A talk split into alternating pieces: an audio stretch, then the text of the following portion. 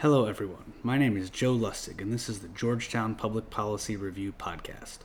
As we record this, we're about a year away from the 2024 presidential election, and it seems completely inevitable that we're headed for a rematch between President Joe Biden and former President Donald Trump. This is in spite of the fact that both men are extremely unpopular by the standards of most presidential candidates. And when you think about it, that's a little bit strange. How can it be that even though most Americans are thoroughly unenthusiastic about both candidates, our political system is incapable of giving voters any other realistic options? One cause of this conundrum is the dominance that the two major political parties exert on American politics. Our guest today is Dustin Wahl, the Deputy Executive Director of Fix Our House, an organization that advocates for significant changes to how we in the United States conduct elections.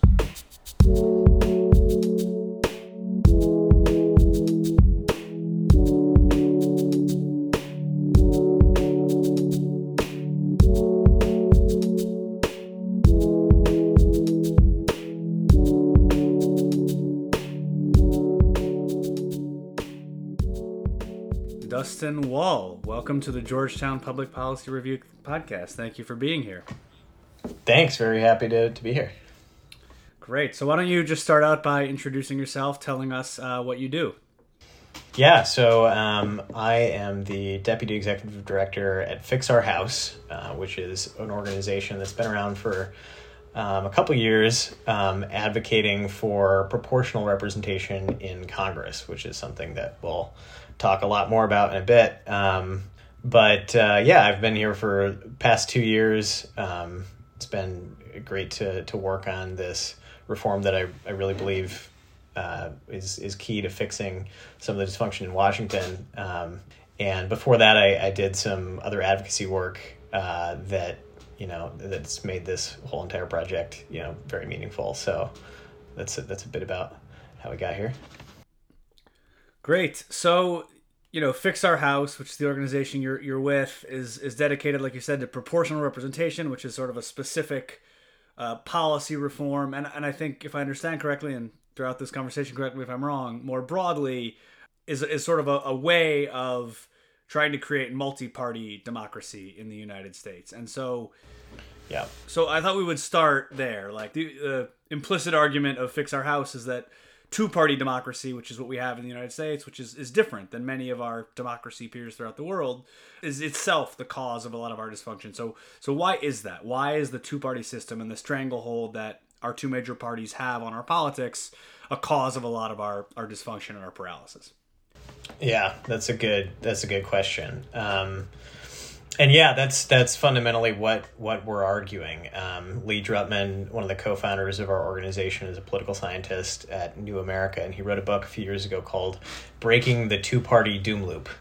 Uh, which is is you know our our uh, diagnosis of, of the problem that we're in a in a doom loop where polarization between the two parties leads to more dysfunction, which causes the parties to pull themselves further and further apart, kind of walling themselves off from each other, which leads to yet more dysfunction, which leads to people you know geographically sorting where they live, uh, you know. Um, with like-minded people um, and that that overall the fact that we just have two parties acting on each other is effectively splitting our country in two. Now you know people you know observant listeners might say hmm well you know the united states has had two parties for a lot of its history and we have we seem to have a unique problem with dysfunction right now. And that's very true. What what we argue what what, what lee has argued um, historically is that for most of our country's history, we've effectively had a four party system disguised in our two party system. That we used to have a system where liberal Republicans could get elected in places like New York, and conservative Democrats could get elected in places like the South or the Midwest. I'm from South Dakota originally. Um, I think when I was born, South Dakota had both its uh, senators were Democrats. Its one representative was a Democrat, and they're all Republicans. And you know, in in a state like uh, New York, there used to be a lot more um, kind of uh, Rockefeller uh, Republicans that were getting elected, and now you know it's mostly Democrats there. So why has why has this happened? Um, a lot of it has to do with you know like I said, geographic sorting um, with people moving to different places, but a lot of it comes down to our single member congressional districts, the way that we elect Congress, um, and not to put the cart ahead of the horse to get into to districting and all that stuff. Um, I know we'll we'll talk more about that, but that a lot of this comes down to the way that we elect Congress is is really exacerbating the two party divide in this country. That's that's really a helpful outline. So I, I want to get into to sort of specific solutions, but first, I think an important sort of next question is what's stopping there from being third parties in the United States? You know, like I mentioned before, many European democracies, uh, you know, Israel, uh, you know, Australia, democracies across the globe have these multi-party systems. So someone might be listening and say, "Hey, you know, I'm all for a, a third party, but look, if if people wanted a third party or a fourth or a fifth party, why wouldn't there be one by now? No one's stopping them. No one's no one's preventing the Libertarian Party from running or the Green Party from running or the Socialist Party from running. Um, if people really yeah. wanted more parties, there would be more parties. So what what how would you respond to that? And I'd say there are more parties. I mean, you know, there are Libertarian Party exists, the Green Party exists. You know, there are these things, but they're not they're not viable at competing at, at a national level like the Republicans or Democrats are.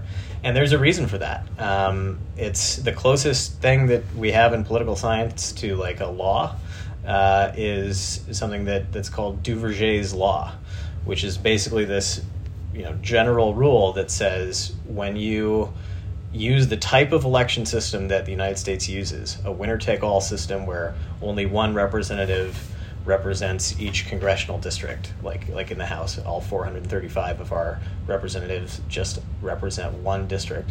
When you have that system combined with plurality election rules where the all you have to do is win more votes than your opponent and you win the seat when you have that kind of a system you'll end up with only two parties. And so that's uh, the diagnosis of of you know why we why we just have two. It's, it's because of the way that we elect Congress. Um, if we were to to change how we elect Congress, which is what Fix Our House is advocating, and move to a system of proportional representation where multiple representatives uh, represent each district rather than just one. Um, that would lower the threshold of votes needed to win a seat uh, which would make it possible in the long run for new parties to form. So you can sort of think about it like, you know, imagine starting a small business and your sort of the only way that you could become a viable business is if you immediately capture 50% of the market of whatever your product is. That's impossible. That would be a, a, huge lift. You have to be able to start smaller than that. You, you have to be able to start with a smaller percentage of the market. And right now, in our winner take all election systems, uh, you have to you have to win the you have to win the whole seat in order to get a seat, right? Uh, in a proportional system, you would be able to win seats with 30, 40% of the vote proportionate to, to your party's you know amount of support from the electorate and so that would would over time make it more possible for for new parties to form and it would make it possible for uh, conservatives to get elected in parts of the country where right now, uh, like we were talking about a minute ago, it's harder for them to get elected, for liberals to get elected in, in you know bright red parts of the country. You know, currently, uh, uh one good way to look at it is uh, Massachusetts has nine representatives. They're all Democrats, but about a third of Massachusetts uh, votes consistently Republican. third of Massachusetts voted for Trump in 2020. Those Republicans will never have a voice in Congress because they don't make up a majority of any one district. And so because they don't make up a majority of any one district, they'll you know, they get 0% of their state's delegation to Congress rather than the 30% that they deserve. And you have the same thing in a state like Oklahoma, where Democrats are locked out of, of having representation in, in Congress because uh, they don't make up a majority of any one of those districts. And you know the the problem isn't simply gerrymandering. Your listeners are probably very familiar with with what gerrymandering is, where politicians draw district lines to to benefit you know themselves. um, that's a huge problem, and it would it would start to go away if we move to a proportional system because it's very hard to to gerrymander multi-member districts. But in the current system, gerrymandering isn't isn't the whole problem. Ninety percent of our congressional districts were uncompetitive uh, this last election cycle in 2022, and it's not just because politicians have gerrymandered their districts. It's again because Republicans and Democrats increasingly live in different places, um, and so it's very hard to draw districts in a state like Massachusetts that would you know that would send a Republican to Congress um, or that would send three Republicans to Congress, you know, uh, in proportion to their party's amount of support there. It's logistically hard to do these things just because of how geography works, because Republicans in Massachusetts are spread out because they don't all live in a certain place. So that's kind of getting into the weeds a little bit, but that's uh, that's why we we have a, a two party system.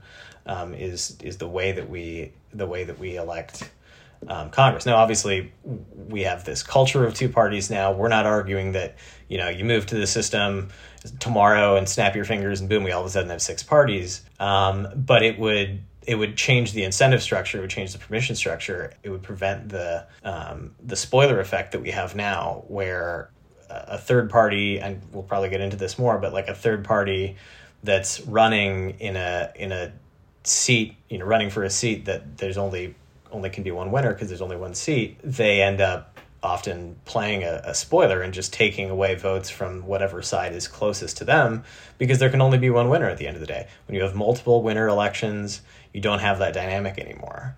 Um, so that's kind of a that's kind of a summary of of why we why we just have two and how we could maybe come out the other end of it. That's that's a fantastic uh, you know summary and and so to sort of unpack that point just a little bit more. So there are two features of this. There's the the single member districts, and there's the the the winner take all, you know, plurality take all. Yeah. Although I, you know some states do have sort of runoffs where you have to, yeah, you know, but but for the most part, in most states, in most elections, you know, as long as you get one more vote than second place, you win. Um, and so what what that does is if you're a you know if you're the Green Party and you're maybe gaining some popularity and you grow in a particular state or in a particular congressional district, you grow from 1% of the vote to 5% of the vote. It doesn't matter. Like even though you've quintupled your your popularity yep. and the extent to which you're able to gain voters, 5% is nowhere near enough to win an election. Um, whereas if we had yep. you know, a system where every district elected 10 or 20 people, parties that, you know, had a solid base of support like for example the Republican Party in Massachusetts or the Democratic Party in Oklahoma, that yeah. had a solid base of support, but didn't were never able to actually get first place. They would still have representation, and so if you create a system where they can at least, you know, the Green Party is probably never going to like govern the United States. But but yeah, there, there's a big difference between that, what we have now, where they almost never even get you know a single seat in Congress, and a world where they could get 5% of the seats in Congress and that would that would still give those set of voters some voice that they don't have now. Is that is that a that's, fair description? Yeah, that's totally right. And you don't even have to go up to like 10 or 20 members being elected in one district. You can I think um, a lot of political scientists suggest that the, the sort of the ideal number is like between five and seven representatives per district. Um, and we can we should get into a little bit more of like the you know the other potential benefits of that because there are there are a lot. Um, but yeah that's it. And, and and it's not just that like you know the the green party today has supporters that are disappointed because their green party candidates don't win. It's that there's a bunch of democrats that would really like the democratic party to be different than it currently is. There's a bunch of republicans that would really like a different kind of republican party. So it's we we still have um, signs of you know sort of hidden life of a multi-party system um, disguised by our current system. Is just that we have this we have the the right conditions for this kind of forever two-party warfare that's always always escalating. And so you move to a proportional system that starts to scramble that two-party dynamic and you get you know maybe a you get more um, Romney like Republicans elected in a place like Massachusetts, sort of a, a, different kind of Republican than than is very viable in the single winner districts that we have today. You get more you know Jon Tester, Joe Manchin types. Like I said, I, you know I come from South Dakota where we used to have a lot of Democrats there. They were they were moderate Democrats. They were Midwest, you know, uh, Democrats that are are are getting extinct. You know, and it's the same with kind of more moderate Republicans. So this would even if it's not splitting into to more parties right away, it would create a, it would have a scrambling effect on the two party doom loop that that we're stuck in and would would create viable pathways to power for people that don't just hold to you know the the hard line on on their party's current plan to win their party's current agenda. Got it. Okay, so and, and I'm from Louisiana, by the way, so I remember Mary Landrieu and John Breaux. There you go. Not that long ago yeah. that uh, you know Louisiana had Democrats, uh, like a lot of states in the South, really. So yeah. Okay, so there are, there are institutional features of the way we do elections that more or less make it impossible for any third party to gain traction. So we've we've teased proportional representation. Let's let's get into that now. That is sort of the specific reform that that your organization is focused on. So what is proportional representation? How does it work and how would it, you know, mitigate this problem? Yeah. So it's simply put, it's a system where a party's amount of support um, translates directly into its number of seats in the legislature. Um, where you know if a party gets thirty percent of the vote, it gets about thirty percent of the seats. If it gets sixty percent of the vote, it gets about sixty percent of the seats. Unlike right now, where if you don't get above fifty percent, uh, you get zero percent of the seats um, you know, or whatever the plurality rule is. Sometimes it's like you know forty five percent or whatever, where you just win more than the other side. But the point is, right now, uh, it's you know it's not tied to proportionality at all.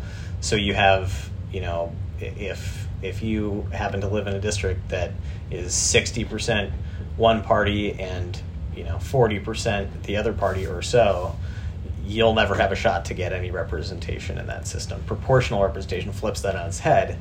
Um, and it does that by, like I said, moving to multiple winners per district rather than just one. So a state like Massachusetts, with its nine representatives per district, or rather with its current system of nine representatives, each representing one district, um, instead of having nine districts, they might have two one that elects four representatives and one that elects five. Or they might have three that each elect three members. Or they might have one that each that just elects nine members. But the point is, it would allow for the minority parties to have some shot at actually electing representatives who speak for uh, for the people there. So some, know, there's there's several different ways to do it. There's um, about eighty percent of democracies around the world use this kind of system. Um, there's uh, a number of U.S. cities now that, that use some form of proportional representation. Portland, Oregon, uh, just recently became the, the largest city to adopt it for its city council. So they now have multi-seat districts um, for their city council, where you know each district has multiple council members representing that district.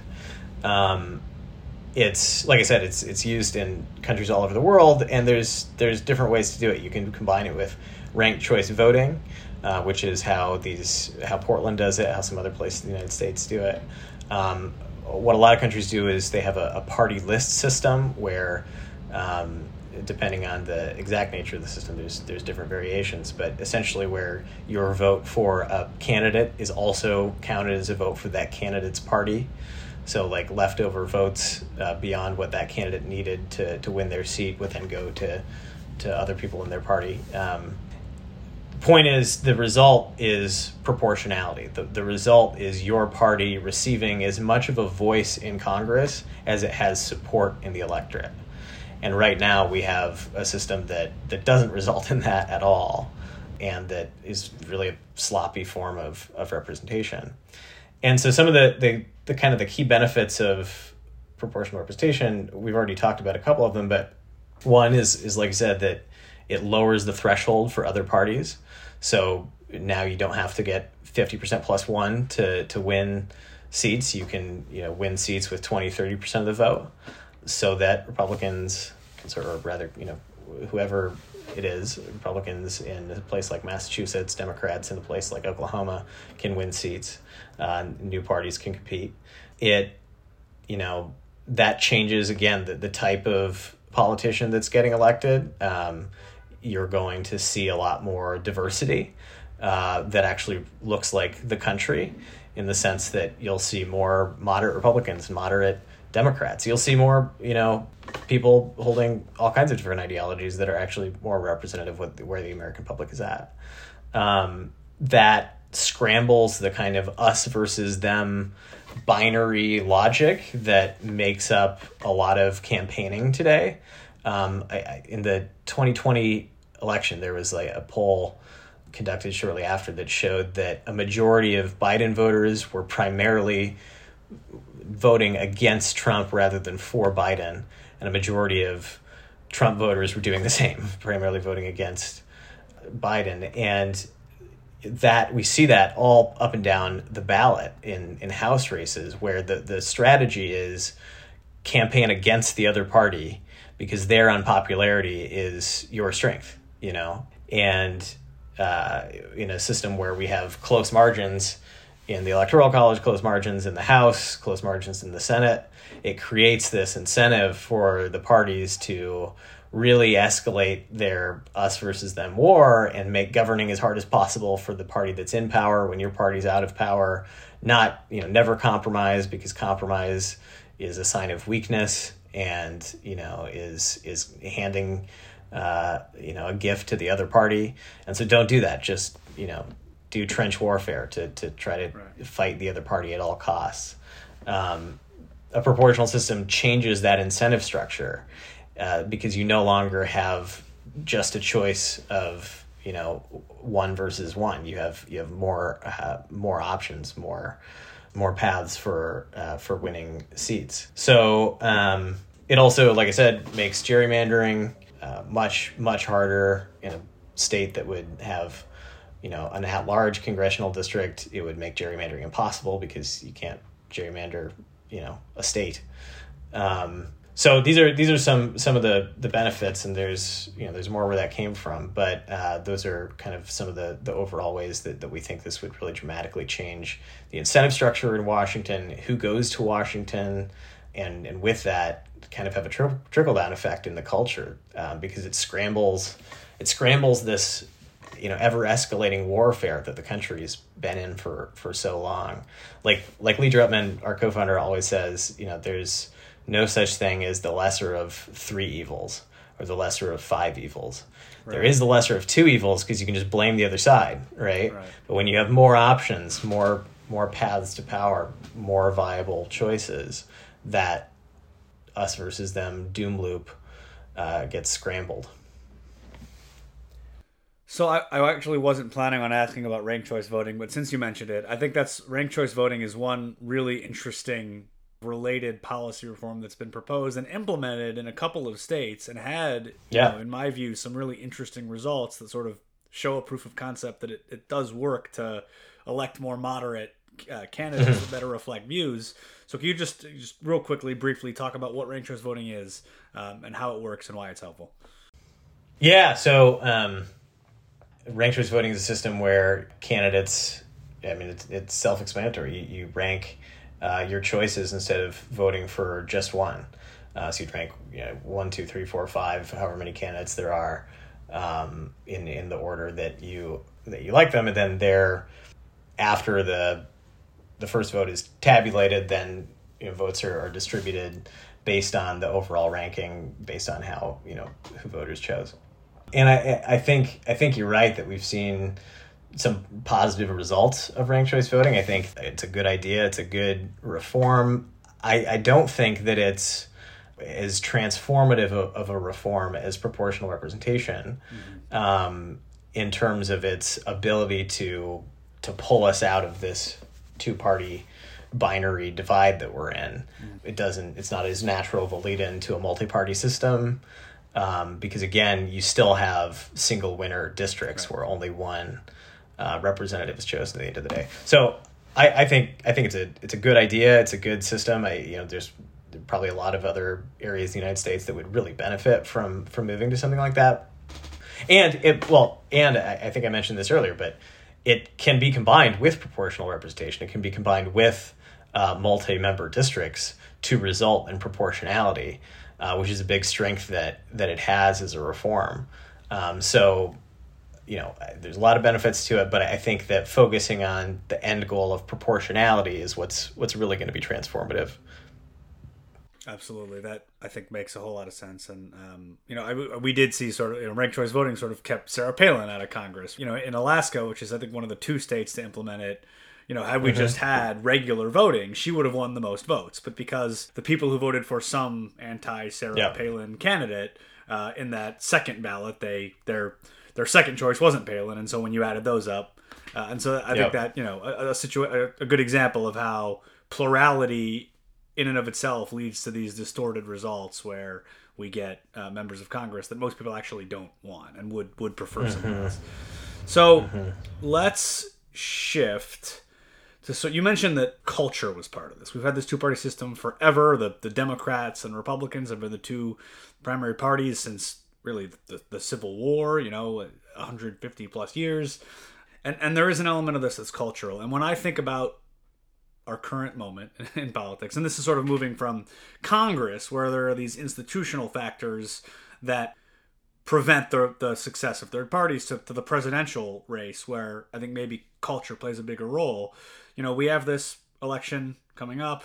Um, it is astounding that we appear to be completely inevitably headed towards a yeah a, Biden versus Trump rematch where we have a, a incumbent president whose approval rating is in the high 30s, low 40s, and a former president who's four times indicted, twice impeached, very possibly convicted of a felony by the time he would hypothetically take office, and the, the, the political system seems to not be able to prevent this rematch from happening. Um, and that, what do you, what do you mean? Is, you think you think those guys aren't aren't representative of, of the country overall? it, it, right. I mean, it's it's, it's crazy. yeah. I mean, you know, the the normal way this should work is that um, the parties themselves would realize we're about to nominate an incredibly unpo- unpopular candidate, but on the Democratic mm-hmm. side, I think unseating an incumbent, even a really unpopular yeah. incumbent is incredibly just difficult.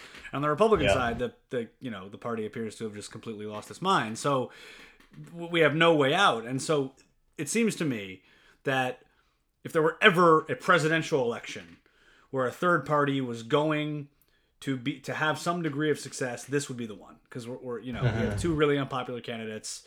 Notwithstanding the maybe possible Nikki Haley coming to the rescue on the Republican side, we're gonna get these two candidates, and so it's striking to me that at least so far, maybe something will change in the next few months, but to the extent that we have third party candidates, they are not really compelling. We have RFK Jr., who is primary, you know, claim to fame as being a, a conspiracy theorist.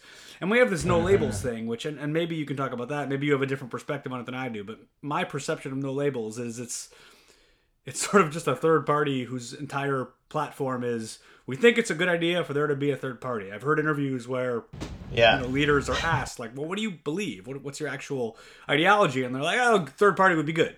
And so that you know that, yeah. that's not really what yeah. we're looking for here. So I guess you know what, what's your perspective on that? What, why don't we see a third party come together, a meaningful third party come together in this presidential election? Yeah, yeah, uh, that's a good question. Yeah, I mean, no labels is like it's right there in the name. Like they don't want to label. Like we don't want to label things we don't want to label what we're about. Uh, i mean I, I wouldn't if i was you know shopping and none of the none of the clothes i was looking for had labels on them i would be concerned. I, I, I want i want a party identifier to tell me who i'm voting for just like i want you know. I, I think that sorry to, to take your question in a different direction but I, I think that that speaks to also the importance of of political parties uh, there's a lot of people that that will say, you know, man, both parties are terrible. We need another option. So what we really need is like an independent to come in and just not be, you know, not be bought and sold by the, the by the two major parties and really be their own guy. Uh, and that's great in theory, but what it means is that you're electing a, a representative or a president or whatever that doesn't have the ideological uh, structure of a party and sort of all the policy infrastructure that, that comes with that. Um, you don't have clear indicators to voters of what you know what that person will do once elected um, and you know it, it, it really sets you up for for politicians to be more manipulative uh, and less clear with voters about what they do or don't actually believe because they get to just be like oh we're an independent we're kind of you know we're different than the other guys we're not going to tell you how um, or only focus on you know the the most high salience issues and then have a bunch of wacky beliefs that that you know don't don't come to uh, the light of day as much. So I'm not. I mean, not not to go too hard on on no labels because I think that what they're doing really is does come from a place of good intentions. I think they are, like you said, they're looking at this situation and they're saying we need another option. It's crazy that we're stuck maybe probably repeating what happened in 2020 so we need to somehow you know get in there with a with a third choice but i think that charging headlong into into the system that is just simply not designed to have other viable parties isn't going to work. I think to to get more than two choices in a presidential election, we would have to do the work of building uh, a multi-party system. The way we do that is through a change like proportional representation that directly changes the political science in play, that mm-hmm. directly makes it so that um, parties can compete at the lower level, so that then they could become viable and compete at a higher level too. Now, again, I know that's disappointing because that's like a very long. Uh, you know, we're we're advocating for this right now, but we're not gonna. You, you wouldn't again be able to snap your fingers and see the effects of it tomorrow. Certainly not before the twenty four election. Even if we were to, even if Congress was to to you know adopt it before then, but that's that's I think the the only solution in the long run to get uh, to get more viable parties and to to not be in the situation where we're stuck with with just two. So again, we're not talking about changing how the presidential election system works. Um, there's all kinds of ways that we could we could change and improve that process too. But um, but staying out of that because uh, that's not our area of focus. We're talking about a system that would change the culture of uh, our democracy, our politics, um, and allow for a multi-party system to begin to flourish. And so you would see effects of it, not just in the House uh, where where you now have multi-member districts, but also in in Senate races and, and probably in presidential races at some point. That's that's fascinating and and a really good, you know, explanation. The the idea that building that out at the congressional level or even you know state legislatures allowing parties to form over time could help them become competitive um, yeah i think that's really interesting and so i want to turn now to sort of a couple of i'll i'll put my cards in the table i am I am very persuaded by this argument. I, I think it makes a whole lot of sense, and I think it is a, a good answer to some of the polarization and dysfunction that we see. But I wanted to sort of steelman this, present what I imagine might be some of the counter arguments people listening might think of or hear. Um, and I want to start with something, yeah, you know, uh, sort of closely related to what you said. You made an interesting point, which is that there's a distinction between third parties or or additional parties and just like independents running. And I, mm-hmm. I think that's really important because I think one of the advantages of a two party system is that most people are not like you and me. They do not think about this every day. They do not spend mm-hmm. most of their time thinking about politics and reading about candidates and educating themselves. They don't have time. They don't have energy. They don't have motivation.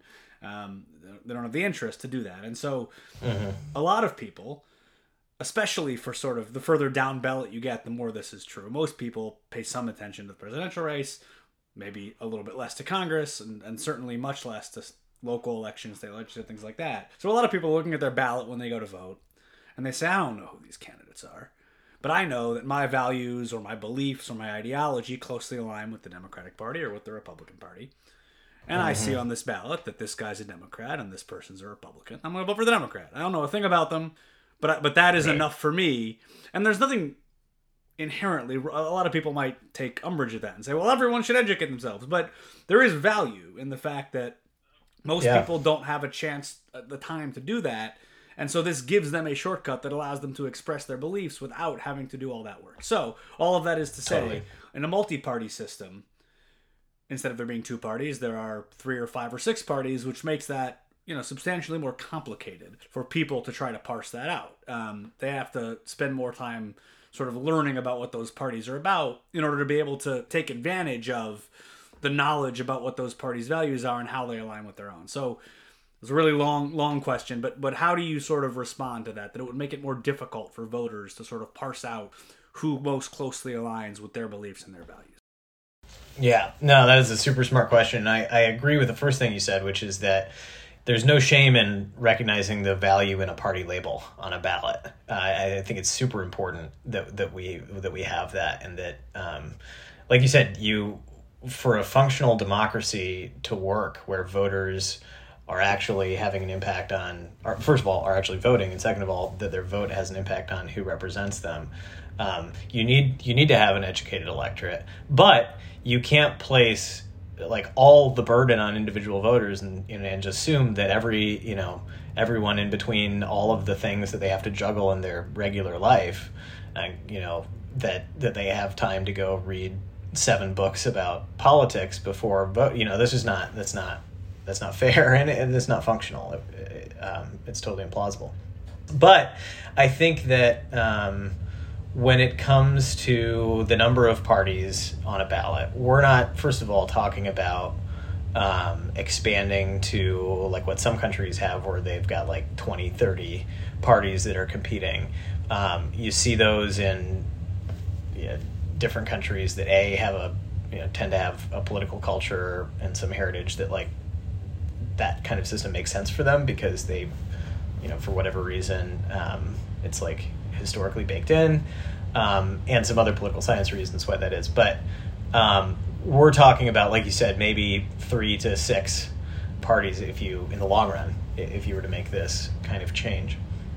And what we see is one, voters consistently saying they want more options. About two thirds of Americans consistently say that they want a third, sorry, that they want more parties, not just a third party, but they want more than, than two. So voters are saying it's what they want.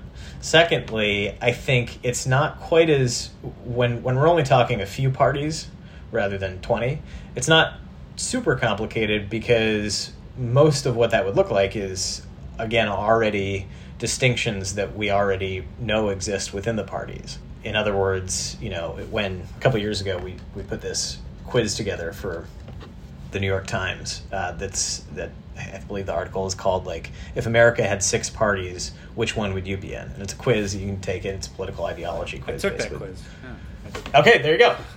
it's fun. it's fun, and and I think that most people like you get to the end and it's like the parties are like the uh, oh gosh, I can't probably say them off the top of my head, but like the the New Liberal Party or the um, Growth and Opportunity Party, which is like the the GOP business side, or the the Christian Right Party, or you know whatever. And these are parties that would have I, I mean, it's it's it's imagined. You know, we don't have the system now, but it's it's looking at the the two party system that we do have and the fractures within the two parties that we do have, and looking how those would probably naturally fracture out over time into into a multi party system. And they're my point is they're like identifiers that people already really hold to. And I think when when anyone takes that quiz, you know, a voter would quite happily say like, you know, yeah, this is this is really why I'm a Republican because I'm actually more like this kind of conservative Republican. The voters understand that about themselves, and so you give them a few more options, like they've been asking for. Um, and I, I don't think it would be it would be overly burdensome. There are there are ways to to do proportional representation that would be more complex and less complex because again, some of it comes down to really complicated stuff like ballot design and uh, you know which particular system you use but overall, I, I don't think that, that moving to slightly more parties would, would create that much of a burden for voters. All right, and then the the second counter argument or, or critique that, that comes to my mind is you know taking a look at uh, the rest of the world, um, Yeah. and thinking about how you know look Italy just elected a far right, uh, you know, a, a far right uh, prime minister whose party has like its roots in Mussolini's uh, party, and uh, you know, in France, Marine Le Pen, who's also a far right Trumpy type figure, is very popular. In the UK, uh, you know, they can't seem to keep a prime minister for more than a few months at a time. Uh, Israel, which is a country whose politics I've, I've always followed very closely, has had you know four or five governments over the past three years.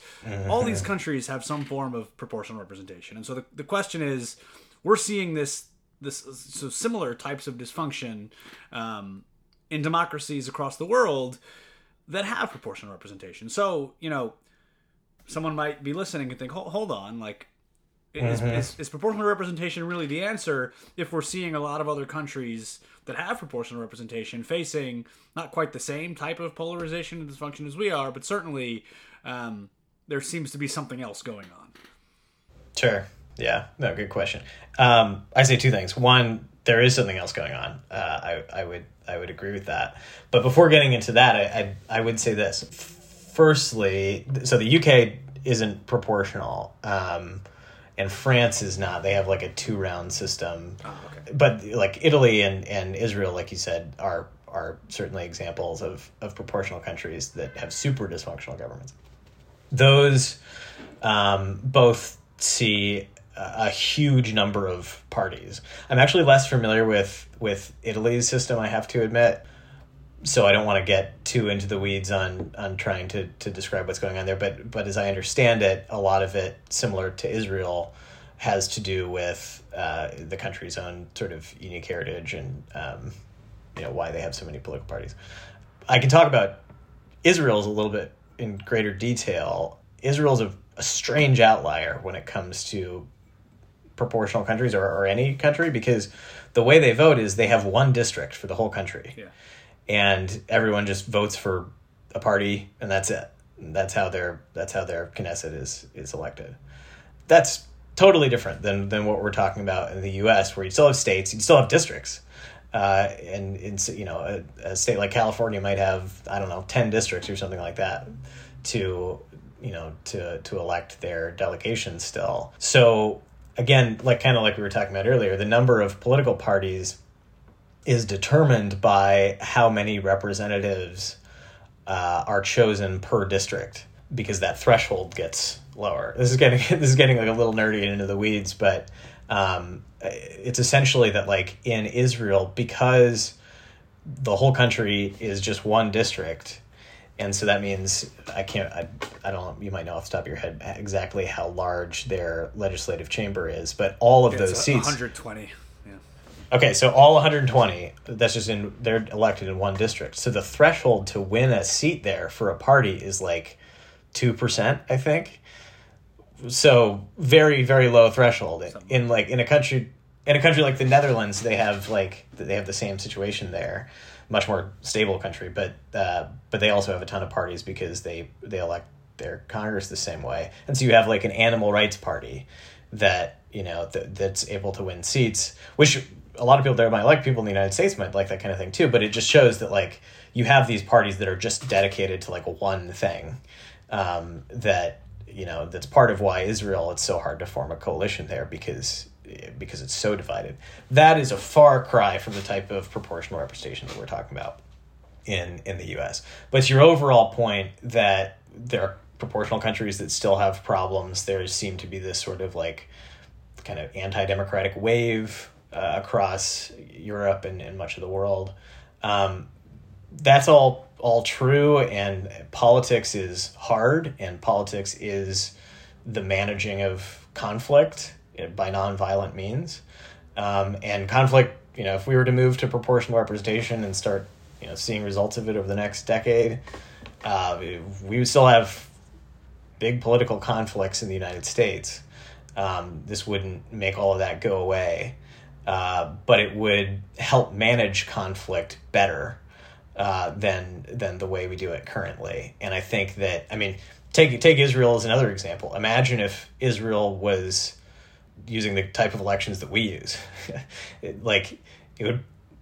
It had a, if they had a two party system, it would probably be a lot uh, a lot worse um, because you'd see the sort of what's Netanyahu's party the the like or whatever. Yeah. Yeah, yeah, like that. Uh, you know, I could go down that rabbit trail, but yeah, overall, this is this is a better way to manage conflict, particularly in a society that's di- already divided in two. You know, when the U.S. government is offering uh, support to other countries that are trying to set up their constitution and set up their government, we don't recommend the system that we currently use to elect our Congress uh, because it's particularly bad for countries that just went through a civil war or have some like us versus them natural divide uh, in the, in their country. Because if you if you move to a system that naturally pits people against each other, that naturally divides the country into just two camps, that you know that just exacerbates that problem. And so if you can if you can move away from that by scrambling uh, that two party divide, creating more options, I, think that's you know you'll still have complications, you'll still have problems, you'll still have you know things that politics needs to manage, but they become a lot more manageable. Uh, and compromise is incentivized rather than conflict. Yeah, yeah, and and thank you for correcting me on the UK and France. They don't they're not proportional representation, but they are you know multi-party or at least three party, Yeah, yeah. four party system. True. So, True. And, and I I, t- I take all of that, and again, I, I broadly buy this argument and think it would be a really positive reform. So, I just.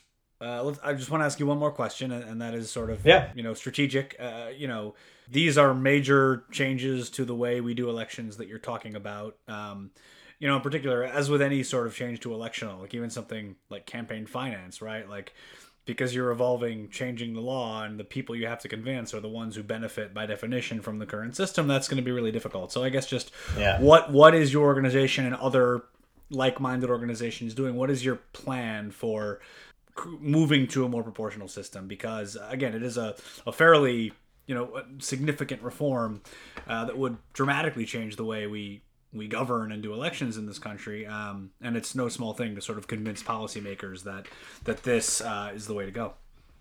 Yeah, yeah, totally true. Um, it's no small thing um, if you compare it to other sort of big reforms that get talked about in kind of the democracy reform world of okay, let's zoom out and think about what structural changes could we make in theory, you know, that we can't make right now because the politics aren't there, but like what what could we do overall? proportional representation has a leg up on a lot of those other reforms, things like getting rid of the electoral college or changing at the Senate elector or whatever your your kind of reform is.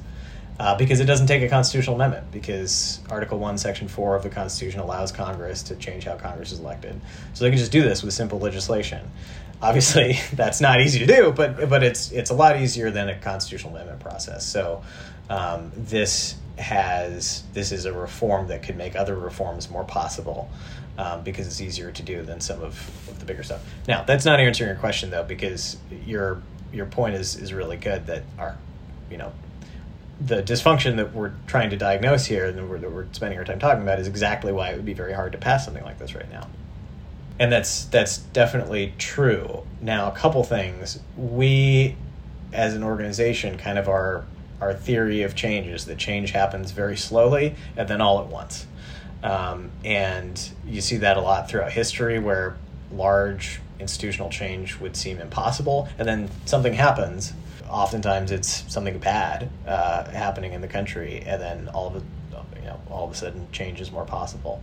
We don't we don't want to think go down this road too much, but like in the in the period after January 6th, uh, like the two week period or whatever, it there was a sort of a the feeling of a window that that was open that like okay maybe Congress will do something about you know about about the problems about the capital P problems that have have been kind of uh, putting us here. And you know that didn't happen.